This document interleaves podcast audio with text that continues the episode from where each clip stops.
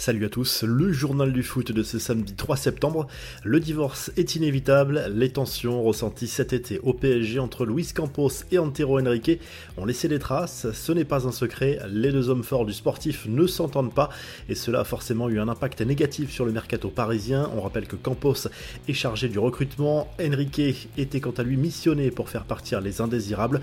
Le champion de France a certes réussi à se débarrasser de plusieurs joueurs, mais les recettes sont maigres, seulement 50 millions récupérés Beaucoup de prêts viennent ternir ce bilan, ce qui a empêché le PSG de boucler des dossiers importants comme ceux de Milan Skriniar et Bernardo Silva.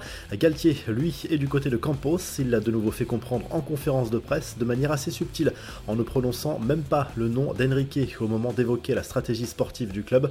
Au passage, le coach du PSG a fait passer un message à Keller Navas qui a choisi de rester dans la capitale française. Le gardien du Costa Rica restera numéro 2 derrière Donnarumma.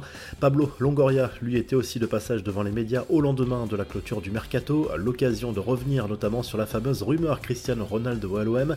Le président marseillais persiste et signe, il n'a jamais été question de recruter la star portugaise. On fait un travail sérieux, quand on travaille dans la sérénité, on explique bien le projet.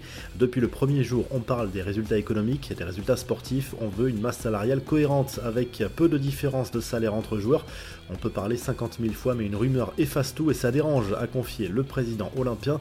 Deux infos à Mercato, les joueurs libres ont encore la possibilité de trouver un nouveau défi. Marcello a choisi l'Olympiakos, une information confirmée par le club grec qui s'offre une recrue star en la personne de l'ancien latéral gauche du Real Madrid. Et puis Marcos Alonso est officiellement un joueur du FC Barcelone, arrivé libre de Chelsea. L'international espagnol pourra même jouer dès ce samedi contre le FC Séville.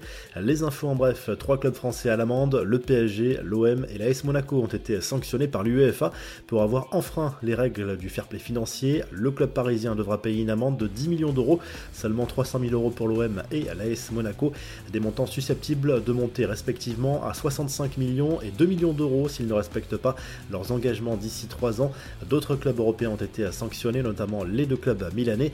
La situation d'Antoine Griezmann n'est pas prête de s'arranger si l'on en croit les dernières déclarations de son coach, aussi courtes qu'explicites. Interrogé au sujet du faible temps de jeu de l'attaquant français, Diego Simeone a répondu Il me depuis 10 ans, je suis un homme de club et je le serai toujours. En clair, l'Argentin n'a pas l'intention d'aller à l'encontre des consignes de ses dirigeants, à savoir que le champion du monde ne doit plus jouer plus d'une mi-temps à chaque match. C'est une question contractuelle pour éviter de payer l'option d'achat estimée à 40 millions d'euros au FC Barcelone.